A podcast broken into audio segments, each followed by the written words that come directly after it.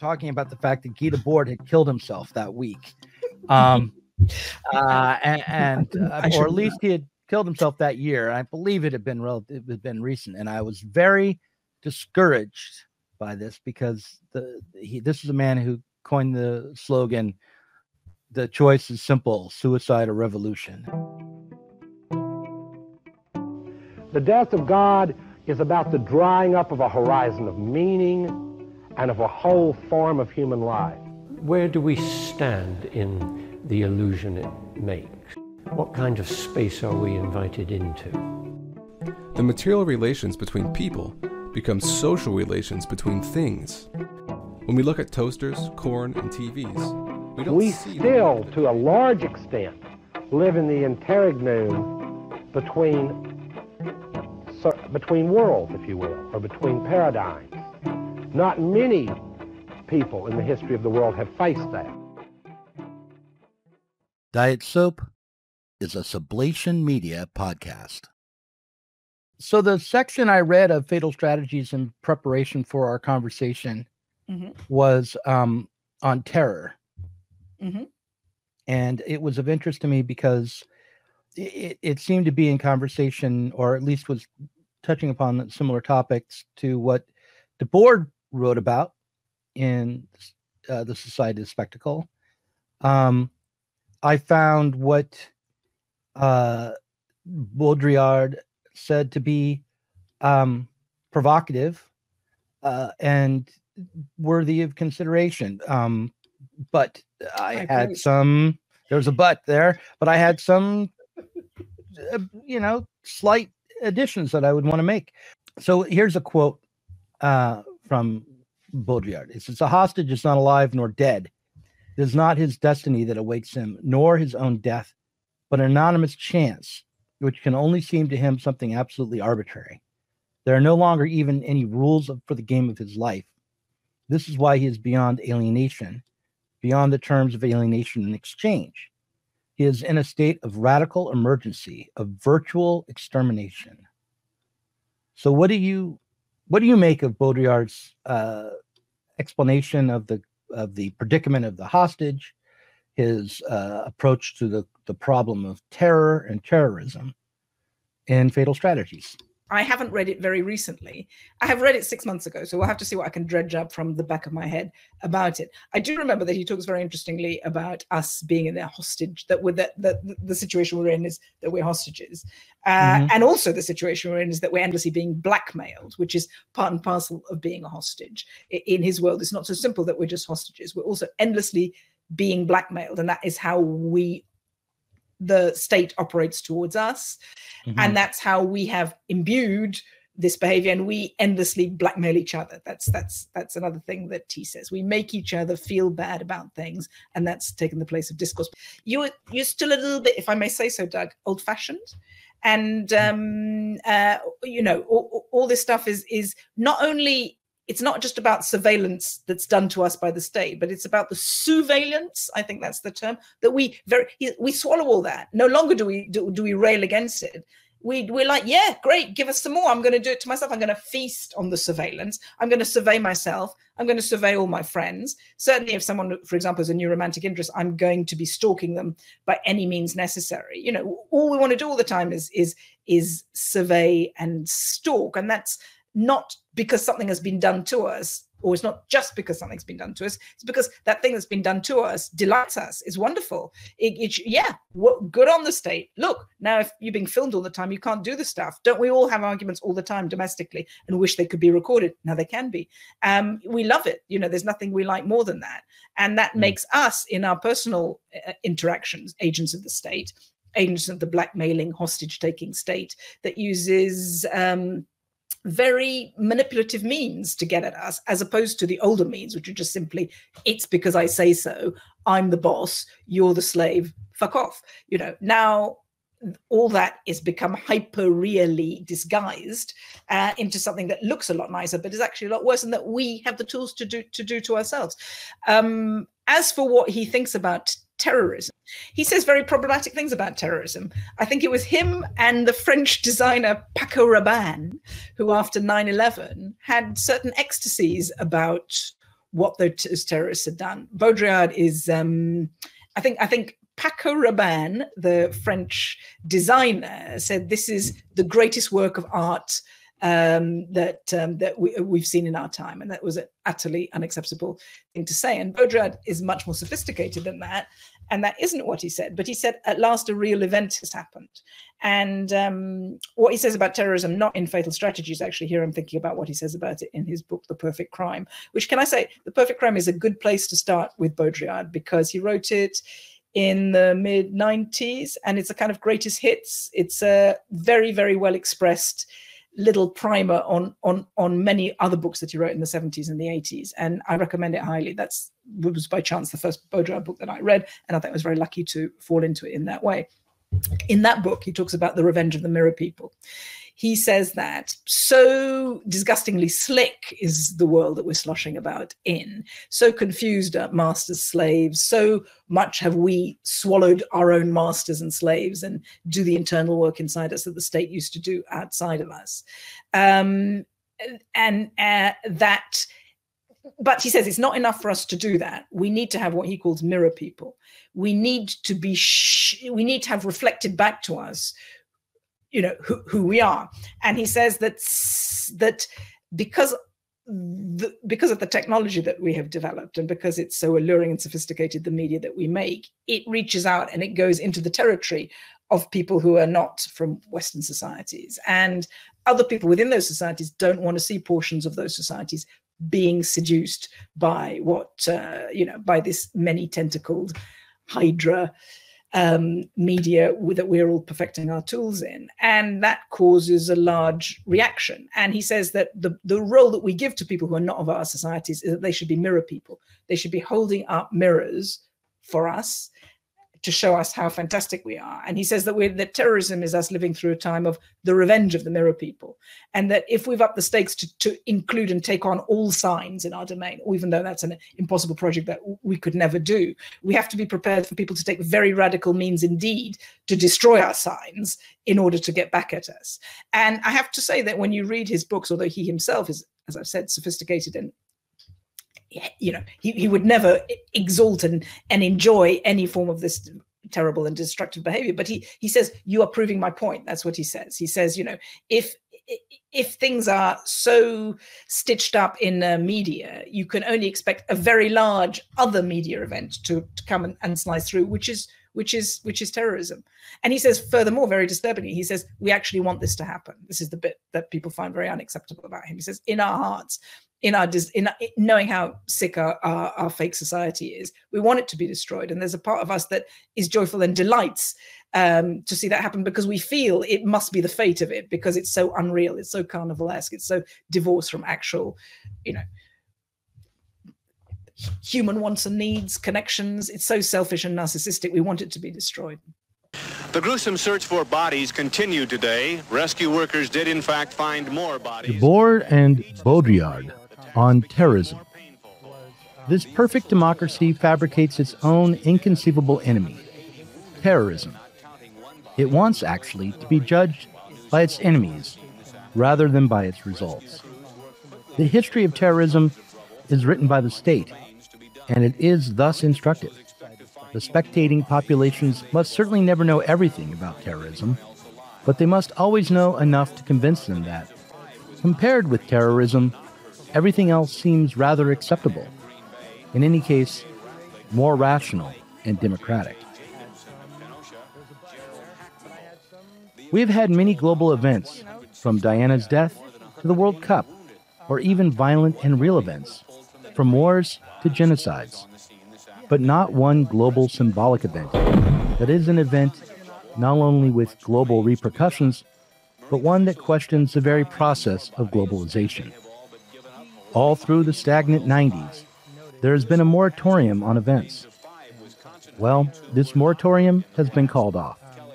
We're even facing, with the World Trade Center and New York hits, the absolute event, the mother of events, the pure event, which is the essence of all the events that never happened. One can remark that interpretations of the mysteries of terrorism appear to have introduced a symmetry between contradictory views, as if there were two schools of philosophy professing absolutely incompatible metaphysical systems. Some would see terrorism as only several blatant manipulations by the secret services. Others, on the contrary, estimate that it is only necessary to reproach the terrorists for their total lack of historical understanding. Use of a little historical logic permits us to quite quickly conclude there is nothing contradictory in recognizing that people who lack all historical sense can easily be manipulated, even more easily than others. It is much easier to lead someone to repent when it can be shown that everything he thought he did freely was actually known in advance. It is an inevitable effect of clandestine forms of organization of the military type that it suffices to infiltrate a few people at certain points of the network to make many march and fall. Critique, when evaluating armed struggles, must sometimes analyze one of these particular operations without being led astray by the general resemblance that all will possibly share. We should expect, as a logical possibility, that the state security services intend to use all the advantages they find on the terrain of the spectacle which has exactly been organized with that in mind for some time. On the contrary, it is a difficulty of glimpsing this, which is astonishing and does not ring true. All the speeches and commentaries betray a gigantic abdication to the event itself and to the fascination that it exerts. Moral condemnation and the sacred union against terrorism are equal to the prodigious jubilation engendered by witnessing this global superpower being destroyed. Better, by seeing it more or less self destroying, even suiciding spectacularly. Though it is this superpower that has, through its unbearable power, engendered all that violence brewing around the world, and therefore this terrorist imagination, which unknowingly inhabits us all. That we have dreamed of this event, that everybody without exception has dreamt of it, because everybody must dream of the destruction of any power hegemonic to that degree. This is unacceptable for Western moral conscience, but it is still a fact, and one which is justly measured by the pathetic violence of all those discourses which attempt to erase it. It is almost they who did it, but we who wanted it. If one does not take that into account, the event lost all symbolic dimension become a pure accident, an act surely arbitrary, the murderous fantasies of a few fanatics who would need only to be suppressed. But we know very well that this is not so. Thus, all those delirious, counterphobic exorcisms, because evil is there, everywhere, as an obscure object of desire. Without this deep complicity, the event would not have had such repercussions and without doubt, terrorists know that in their symbolic strategy, they can count on this unavowable complicity.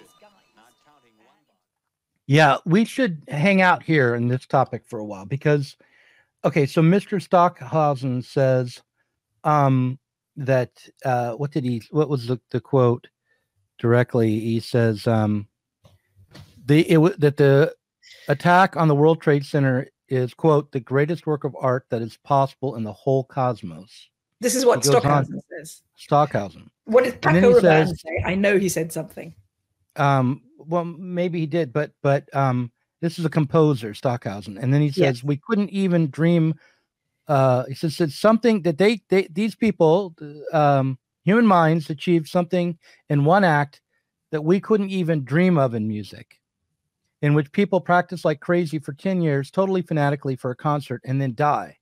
Just imagine, he added, you have people who are so concentrated on one performance, and then 5,000 people are dispatched into eternity in a single moment. I couldn't do that. In comparison with that, we're nothing as composers.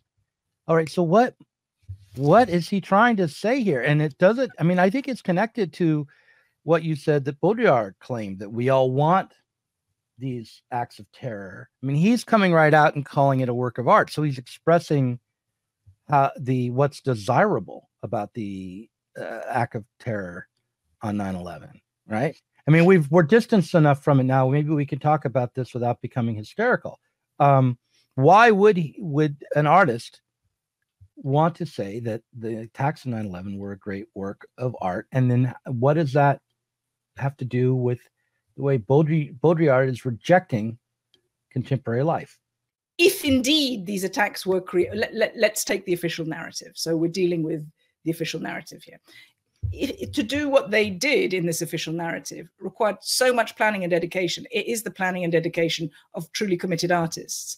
And to an extent, very few people have that today. Even people who are famous, for example, artists, they've got studios of people. Damien Hirst isn't making that kind of stuff. Jeff Koons has got his atelier. The, the, the, the actual dedication, the monk like devotion, the absolute belief is something that is very rare. We don't see that in our society very much. We, we only see it in terms of someone like Kanye West wanting to become very famous. To see actually a very dedicated artist doing something like this is, is a rare thing. And as a fellow artist, I guess he just saw like, whoa, that's amazing. And then furthermore, to believe in the project so much that you would kill yourself, you know, to believe in the project so very much. And perhaps that's how it used to be for people in revolution perhaps that uh, perhaps this is the only way that we can leech off those sorts of feelings and emotion. Perhaps that uh, you know during the russian revolution that is how it was. Of course it is. That's how it was during the french revolution. That is something that says so important is this cause that we will die from it. Those are not feelings that are very connected you know there are very few of us even even i would say amongst marxists who truly have that fervor and that belief that belief that's that that truly says it is worth not just killing ourselves but killing other people also. Because this pure thought that i have in my head this this work of art that i wish to see enacted in the world matters so much that that that you know human life comes second. But those are very romantic ideas aren't they? It's well, not too- i'm not sure it is a romantic idea because um i think that we should remember how terror as a, a, a tactic in war emerged mm-hmm. and when it emerged and what it was for. Mm-hmm. I mean, mm-hmm. the first acts of terrorism that that spring to mind for me would be the bombing of like the, the firebombing of places like Tokyo and Dresden mm-hmm. um, in World War II. The, the the the big act of terrorism would be the use of the atomic bomb on Hiroshima and Nagasaki. It's um, uh, there were bombings of civilians in World War One as well. But the, the so what's the idea behind specifically targeting not soldiers but civilians in an act of war? In, during a time of war, it's not like you initiate the war that way. It's during the war in an effort to win. You bomb civilian targets. You destroy whole cities. Mm-hmm. The aim is to demoralize the masses. Mm-hmm. And by demoralizing the masses, the government will be weakened into mm-hmm. a position of, of having to, uh, you know, surrender mm-hmm. in order to either to in an effort to hold on to their power. They, they the mm-hmm. war becomes unacceptable yeah, to the it's masses. It's a blackmail. It's a blackmail. Well, it's a it's a kind of blackmail. Um, but those, but, the, but those things are different to what happened in 9-11, aren't they? Because well, what happened? Yeah, they are. But I mean, right. So, what is an act of terrorism outside of the context of a war where you're trying to get get one side to surrender? And I think someone like Stockhausen mm-hmm. is thinking there's a potential to spark to demoralize the public about the present and spark a massive transformation, maybe a revolution. Could be inspired by this act of terrorism. The the the power, you know, the the um the there was an anarchist this anarchist approach to terrorism was you know the the uh, uh t- the revolution of the deed. Mm-hmm. Um, mm-hmm.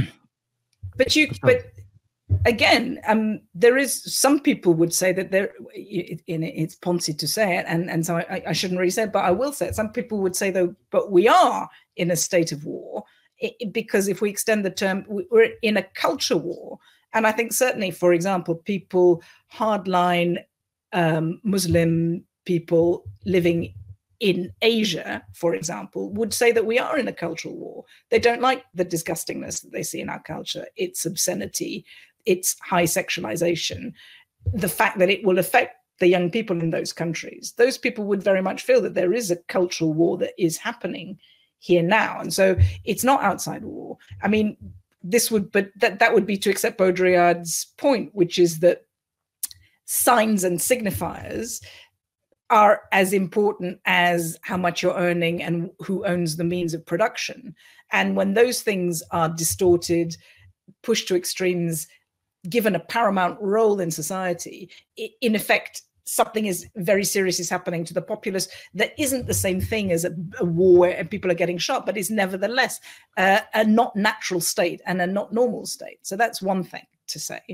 Uh, another thing to say is it's interesting, isn't it? If you look at what happened at 9 11, it is almost a hyper real event. A problem that Baudrillard, for example, had with the Matrix movies, which are supposedly come from his ideas and the Wachowskis mm-hmm. who, who made them said, um, you know, they, they, they, cite Baudrillard as, as their inspiration for these films. He's one of his big problems with the Matrix movies is they do exactly what he doesn't like. They are hyper real. It's not about plot in those movies. It's all about those. What are they called when they do those weird action fighting sequences? There's a technical term for it when they do all that business. Oh, uh, stop motion, I guess. But no, it's, it's not. it's, it's, something else. It's like bullet time. I think it's called bullet, bullet time. Bullet time. Yeah, yeah yeah so when they do bullet time when they do the big set pieces when they're wearing he said so that's all when you invest time in films in special effects and big explosions and beautiful imagery then what you're making are not as he would say authentic films. I think he was a big film fanatic. And and um but he doesn't like action films because they're hyper real. So the Matrix movies, which are supposedly about his ideas, betray all his ideas because they fixate things like bullet time. That's what matters there, rather than any, rather than the the, the plot of it.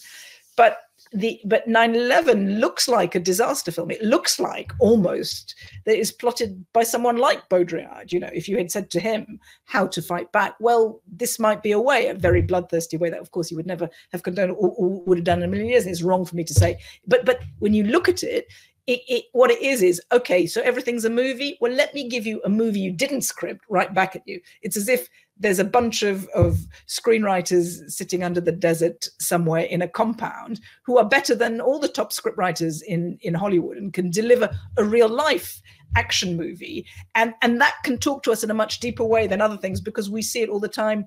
You know we, we spend our lives seeing these as action movies. Oh my god it's a real live action movie. That was for so many people i think a real lasting horror and impression of what happened in 9-11 when they retell the story to themselves of how they found out about it what it was experienced. Like it you know everyone said it's like a disaster film come come true. It was a hyper real event. So it seems it, it looks like perhaps it could have been very brilliantly plotted by people who were very high up in theory wars in ideological war.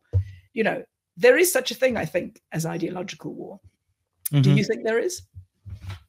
Um yes, I do think there is such a thing as uh, information war or an ideological war. I'm just thinking about all the things you just said, and um, uh, so I remember having the feeling when I was in my early 30s, like around the time of of 9/11, you know, the mm-hmm. protest when I was uh, protesting the wars, um, that Americans um, experienced the catastrophe that was contemporary life as something that was at a remove. That we we saw it on television, but we didn't eh, we didn't very often directly uh, intervene in our lives. That mm-hmm. we didn't we didn't feel it um, didn't walk in our door and slap us on the face, but it did get beamed into our te- television sets, and that uh, one of the um, and and then uh, in 2020 the televisional event became a real event for everyone in the world with the pandemic. So um and the ecological crisis uh, around that same time also became a real event in my life because um of the forest fires that were so that were raging and that we're so close to Portland that our okay. air was thick with smoke for weeks at a time. Um, or, but I, before then, I had read books about the kinds of people that I uh, identify with the privileged, pampered Westerners who get to watch the catastrophes at one remove on television but don't experience it directly. Uh, I read um, White Noise, which is a movie that had just come out. Um, and that was uh, the story of a family who was used to thinking about the world and the, its catastrophes at, with ironic distance. He was the um, professor of Hitler studies and treated yes, Hitler right. as a celebrity.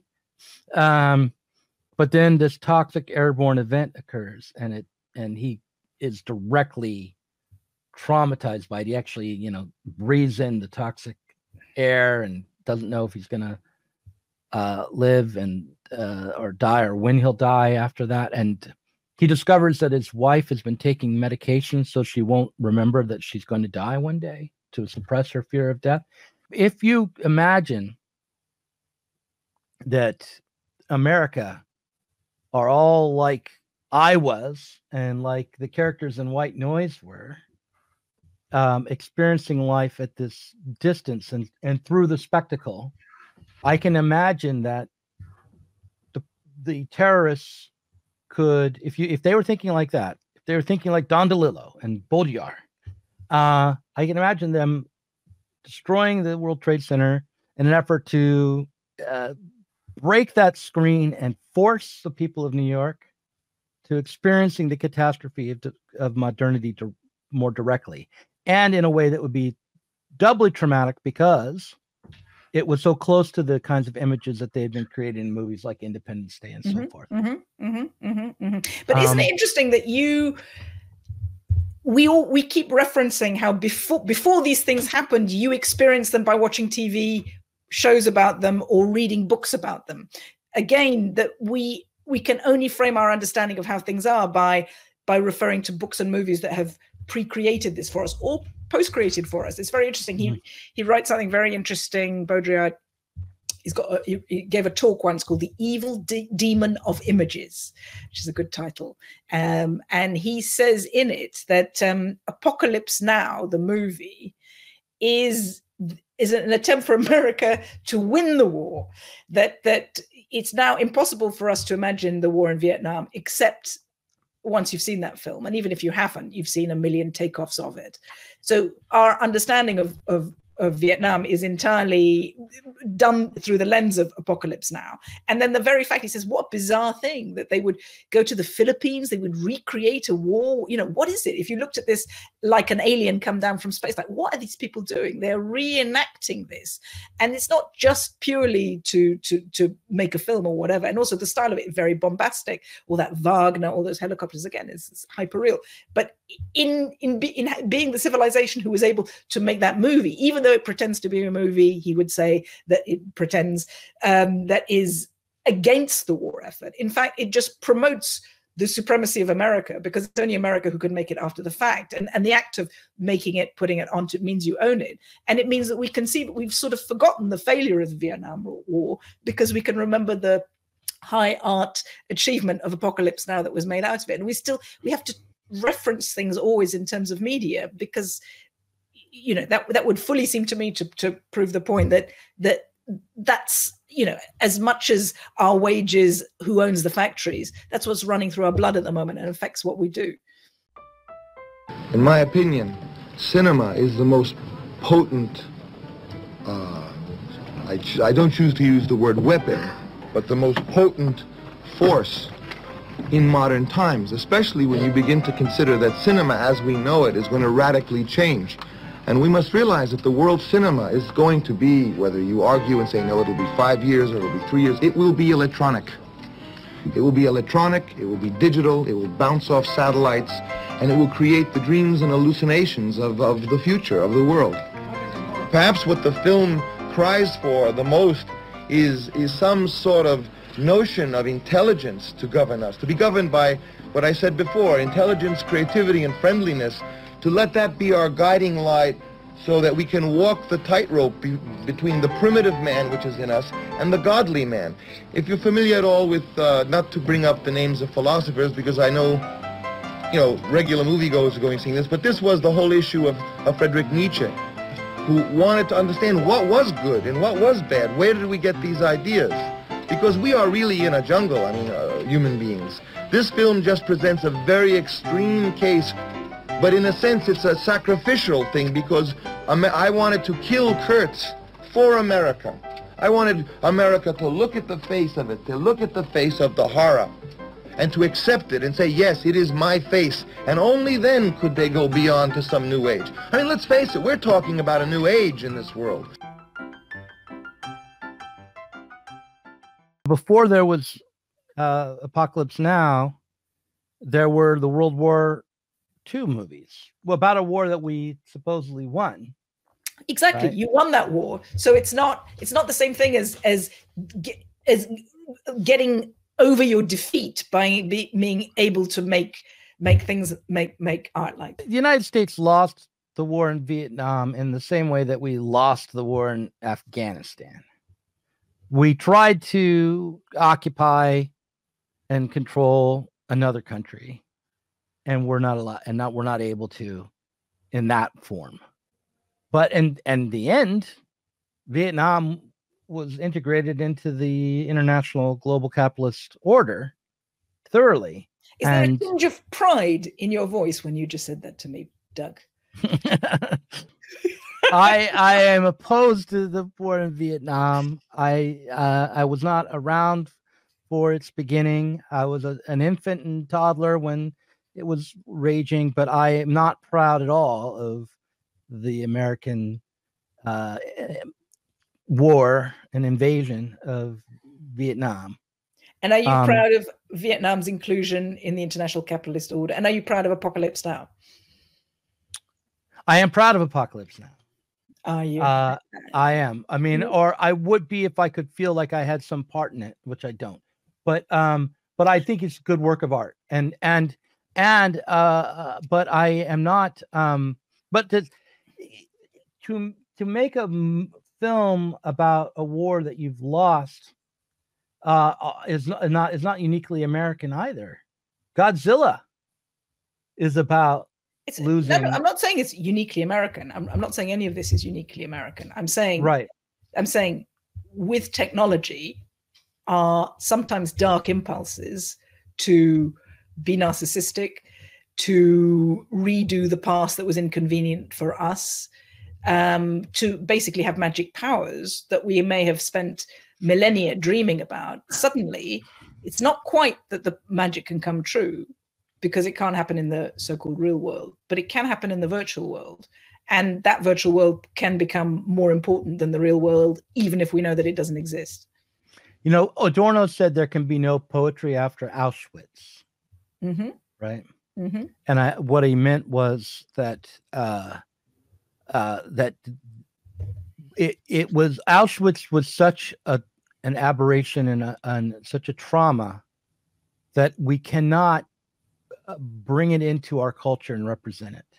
That it can that That's we and exactly. in fact that and and also beyond that maybe that that it disrupted it indicted Western culture or the culture that would produce poetry um, so thoroughly that to even attempt to write any kind of poetry after Auschwitz was uh, morally repugnant. At least that's how he's often thought to.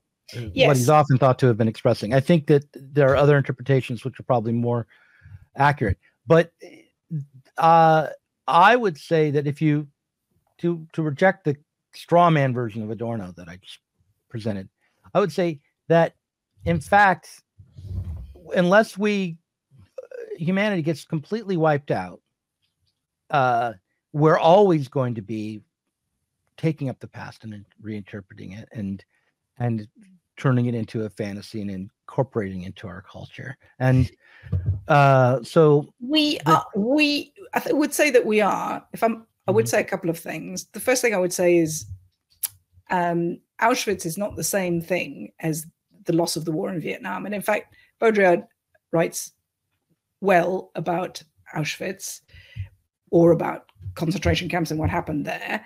What mm-hmm. he says is that they are the first event of the obscene world. And we talked before about what is meant by obscenity in Baudrillard. It doesn't mean pornography, it means the obscenity of wanting to bring up all the facts. For him, the obscene world is the one that wants to, to deal with everything scientifically in a data driven way, in an emotionless, in a cold way.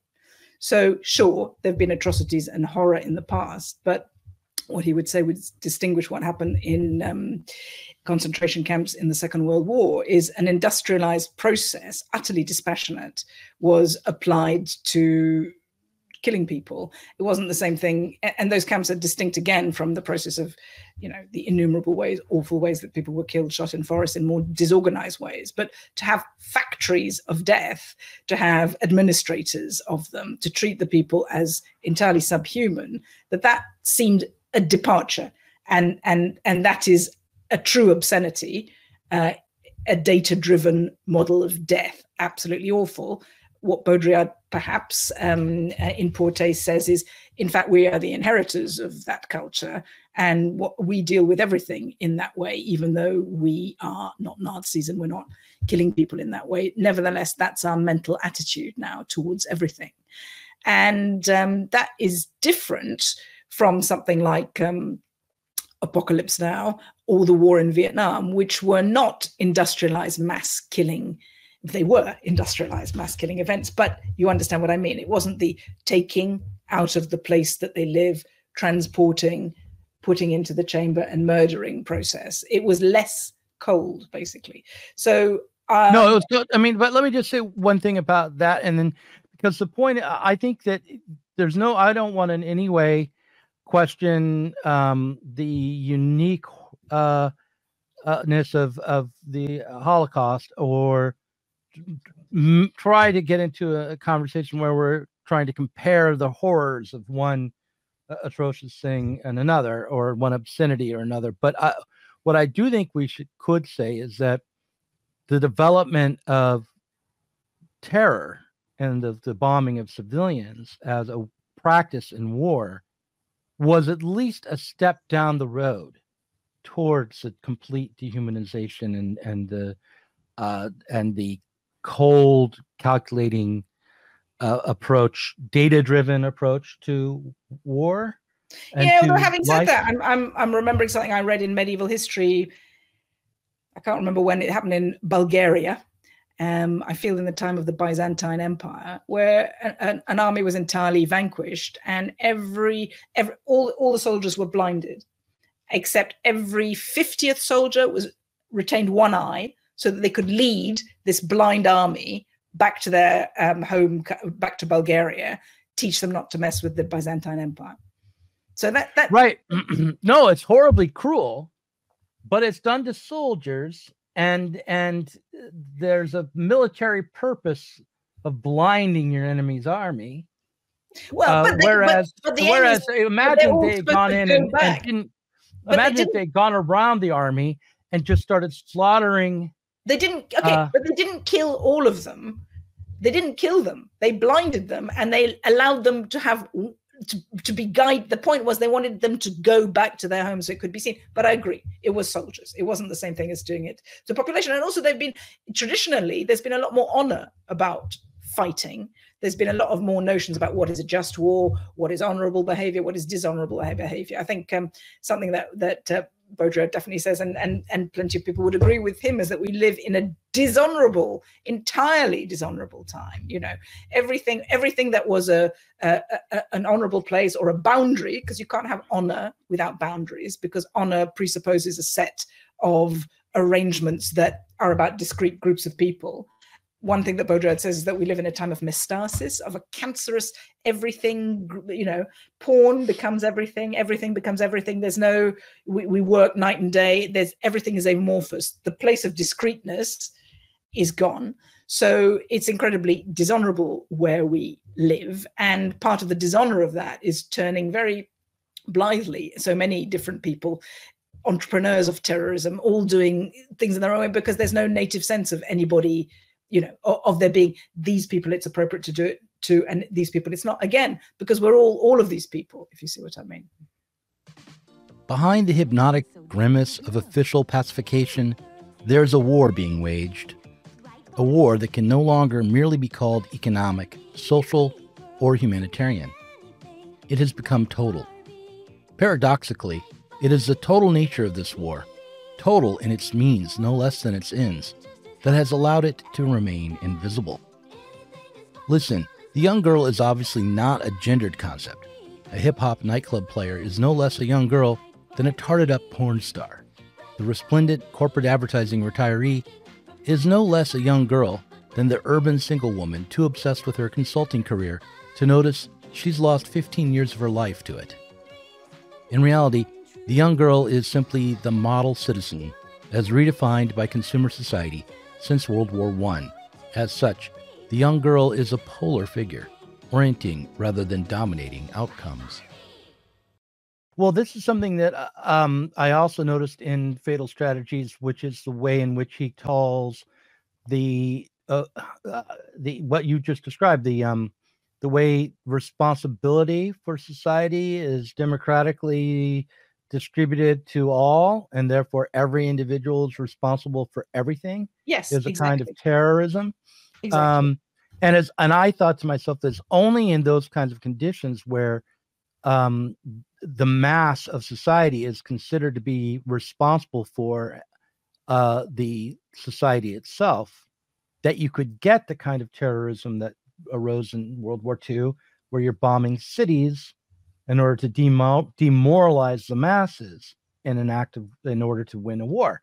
Mhm. Um, because if you were to kill, I mean, you might burn the crops in a previous period in order to starve the army, but you didn't require a massive continual production to maintain a highly technological war effort Mhm. uh, Mhm. in those days. You you you you had your weapons, you had your soldiers, you had your boats.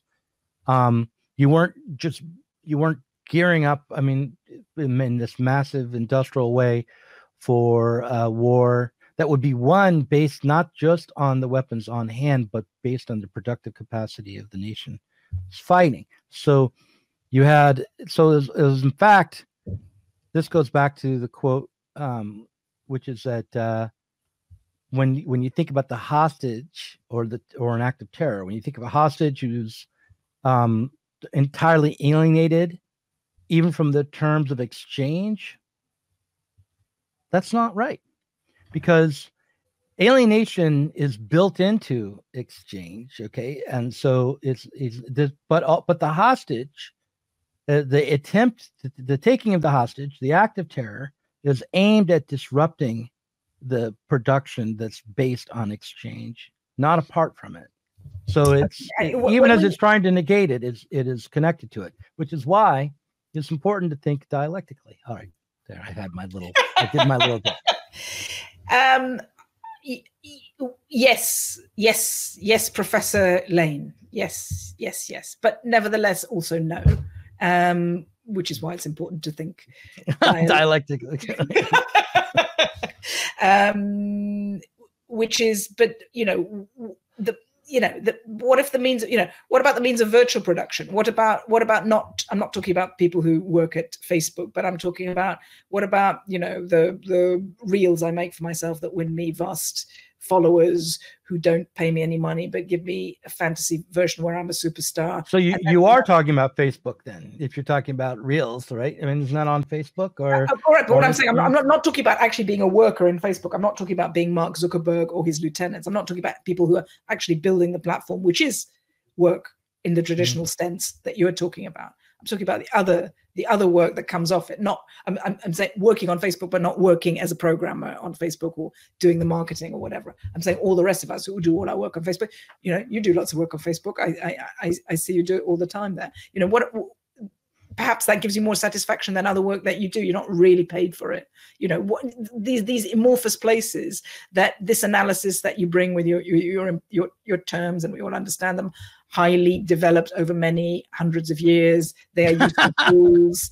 They are useful ways. I'm not quite that. I'm not, I'm not, that old, you know. I'm. I, am not, not, attempting to um, to to denigrate or patronize you here. I'm, I'm, saying they're useful things, but I'm saying that, that it, to look to have the kind of smug look at the end that says, "You see, it all gets back to this." It, I just, it doesn't. It doesn't. For me, it doesn't. It's, it's a, it's a lot more complicated than that. I mean, I, what I think about Baudrillard is, is sometimes I think he's very conservative. In his book Seduction, he says, he says we should go back to older values. The values that he thinks that we should go back to are honor, valor, wit, and seduction he thinks those are the things to live by. Forget equality or being a good person or being kind to your neighbor. He said if if if we live by those which are chivalric actually values um you know medieval knights jousting about that's what those values are. Honor valor wit and seduction. They're very amoral in many ways some of them. Um but you know to, to me that that's a more fruitful area of debate about him which is like is he actually to forget neo feudal? Is that what he wants to go back to? Does he believe in aristocracy? Does he is that is is he kind of Nietzschean in that way? That seems to me a, a more fruitful. I don't want to furnish you with with weapons against my my friend. Baudrillard. No, no, I don't. I I mean, I who would I mean, I guess some would be daring enough to say that they are opposed to honor and wit and seduction. And what was the other one? Valor. Uh, valor. Um, I want to use the say virtue instead of value. Valor, no, don't use the word virtue. That's that's absolutely not. That's he's not interested in virtue. In fact, he's not interested in anything. He says we must mistrust anything that wants to help us. He really thinks anything words like anything that's do-gooding is polluted. You know that the do not say if you're doing good, never say that you're doing good. Always say you're doing seduction or something that is dodgy. Do, do, do not say that you're, you know, the, he says we, all, we, and by this he means the general masses of people recoil. We all have, he says that the masses of people are denigrated often, but we should understand they have very refined taste indeed, and they absolutely are incredibly snobbish. And what will make them turn their back and, and recoil utmost, most is is hollow, hollow notions of virtue, you know? Virtue signaling or anything that says i'm good anything anything that does any of that is repulsive to the vast realm of people. It's true. So no you don't say virtue valor valor bravery being brave honor having honor which means sticking to a set of principles for yourself because they're good ways to live, not because they give you any benefit or are justified or have been scientifically proven to be the correct way, just because you have decided those things chime to you and that's how you would like to live your life, whether or not it serves you good in the end. So, honor, valor, wit, you know, understanding that that's the joy of life, right? It's not the joy of life is not proving your point, but it is in another. Don't tell me that not proving my point. Not joy of life. He says it is. It is. Okay, I enjoy that, says, but I want to prove my point with wit in a seductive way and with valor. Well, um, he, what he says with wit, what he says about seduction, what he says generally about relationships, closer relationships between people, he says, forget about what you might want, Doug, the sublating cuddle, he says those things are much better played as duels. They're much better played as you know, so which, which again makes me feel that he does actually, in the end, believe in dialectics. But he says the joy is is exactly that. The joy, he says, you know, wit and seduction are the same thing. It's about, well, you say this, well, I say this, well, you say this, well, I say this, well, you say this. And he says, you know, the the, the art of it is never dropping the ball. You know, is that, that's a good dating tip for you. As soon as you've dropped the ball and said, oh, I fancy you, then, then then then it's over. You know, there's only one place that the ball is dropped, and that is the place where it has to be dropped because the physicality of your body requires it. So that's what he says. You should play it up to the nth degree, basically. Well, look, yeah, there's a. I think you should by the time that penetration occurs, you should be able to say, I fancy you at the same moment. No, um, you're so wrong. You're so wrong. It's not at the point of penetration. Ugh, so crass. What it's not at the point of penetration. You should still be denying it during the penetration. It's only when you come, then then it's unarguable. oh, okay. Well, for me, those are not so far apart in time. But the so the point the point is that uh no the, the the the the point is to go back to the text and to yes to go back to the text i feel it's safer uh, to go back to the text yeah, yeah yeah um what I would want to say is that liberty is not a, a value that is about the same as equality, and it's not. Um, and so freedom and liberty are terms that I would want to put alongside. Yes, but they're not uh, personal ways you can live. You know, you can't live. You know, it says if you think about what should you do, how should you go about yourself. His advice is you should have valor, courage, you should have honor. You, you can't say you should have liberty because that's beyond your control. You should have the desire for liberty, but it's not that you, you can't, you, you know, these are things you can organize amongst inside your own body. You can make yourself have valor, have honor, have wit and and have some seduction yes you can but whether or not you can have freedom you can have freedom inside yourself but whether or not you can have actual freedom is, is beyond your control but yet, if everybody lived according to honor, valor, wit, seduction, then it's, we would be it's living. Possible that maybe. Look, I feel it's always a dangerous game to pick out a, a, a, group of words and say, if we only did these things, then all would be well. well. You, and, oh, okay, I'll tell you what he really says. What he actually says, I, I, agree with you, but I've, I've, forgotten the really good one, and I've got to tell it to you. He says that um, the reason people worship sun, the sun in the past, and we should all worship the sun, he says, mm-hmm. uh, because what it does is it burns out, what it's doing is burning out all of its fuel in a tremendous act of defiance. We should all use the sun as the model. We didn't ask to be born. And instead of conserving our energies and trying to be safe, what we should do is have the model of the sun. We should just to burn out until until you die, to, to, to, to live it to the max. So as pop stars do, perhaps that's why we like pop stars. They're doing it, you know, uh, people who are living on the edge, larger than life personalities. They're living like the sun. They're not conserving anything. They're just saying, I didn't ask to be born in this. Fuck it. I'm going to do it. You know, it's the, the Keith Richards effect that we could call it. The live fast, die young, leave a good looking well, corpse approach to life. Well, in, in its most superficial and hyper realized way, Doug, yes. Mm-hmm.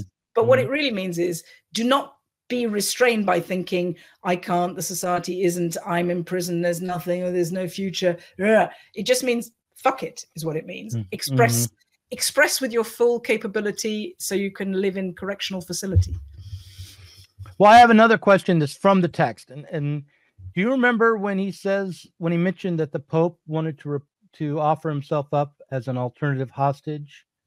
And, and, and I don't remember the particular example that he was using a true historical example, and he mentioned that the Pope was unable to offer himself up as an alternative hostage to the random uh, anonymous uh, person who had been taken hostage by I think it was um may have been the Red Brigade, but mm-hmm. uh, uh, but there was a reason why the Pope couldn't do that, and I uh, and that that he described, and I think I understood um, or I- inferred from what he what he wrote. And the reason why was that um, if the Pope were able to step in and and sacrifice himself and become a hostage instead of the anonymous person, that would demonstrate authorities' power to protect and to control the terms of the act of terror or the hostage taking or the was it the pope or, or, was it was it not the leader of the social democrats in italy? I don't think it was the pope.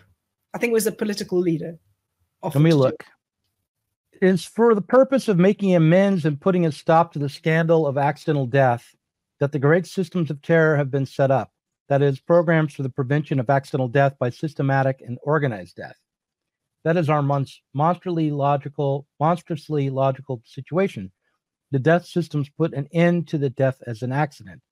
And it is that logic that terrorism tries desperately to disrupt by replacing systematic death, institutionalized terror, with elective logic, that of the hostage.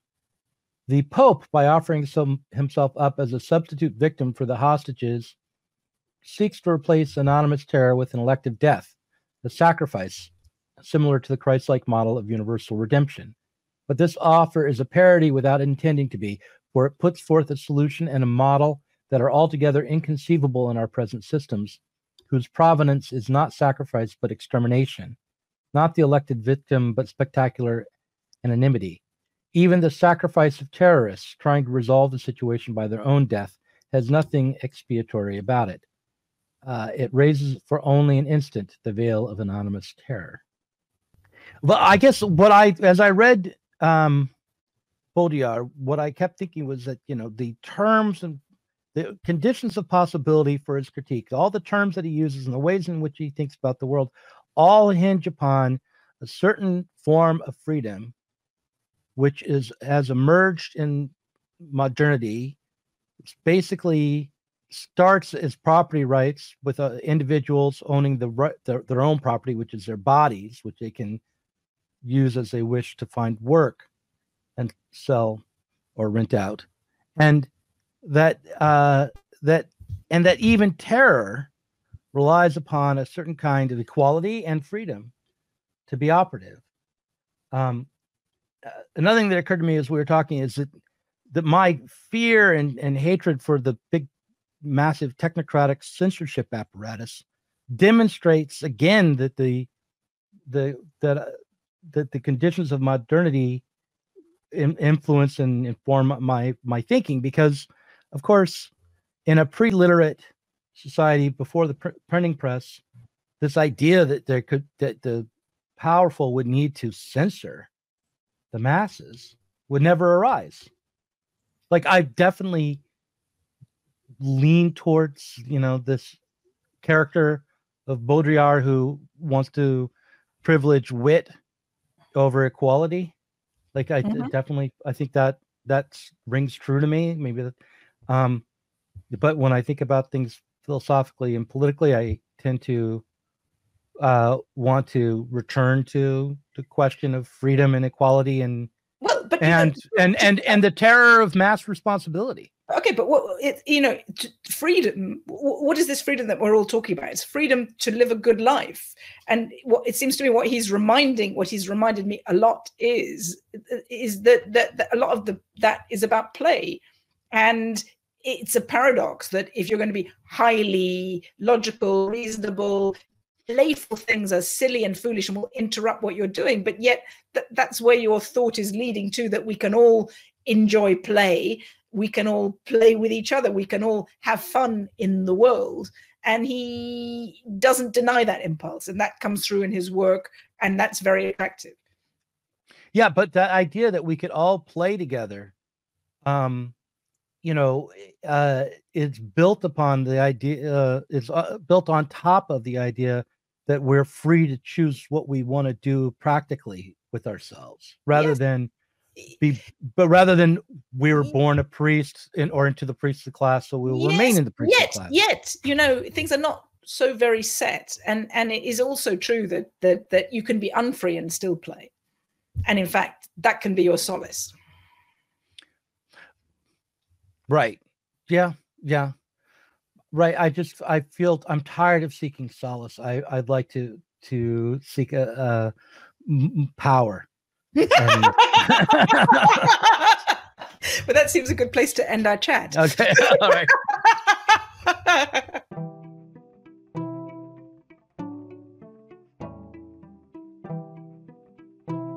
If you enjoyed this conversation, please do consider supporting us on Patreon. Our patrons help to make sure that Sublation Media can continue to provide interviews, videos, books, and articles that are critical of the left from the left. If you are tired of remaining stuck within bourgeois ideologies and politics, help us sublate them both.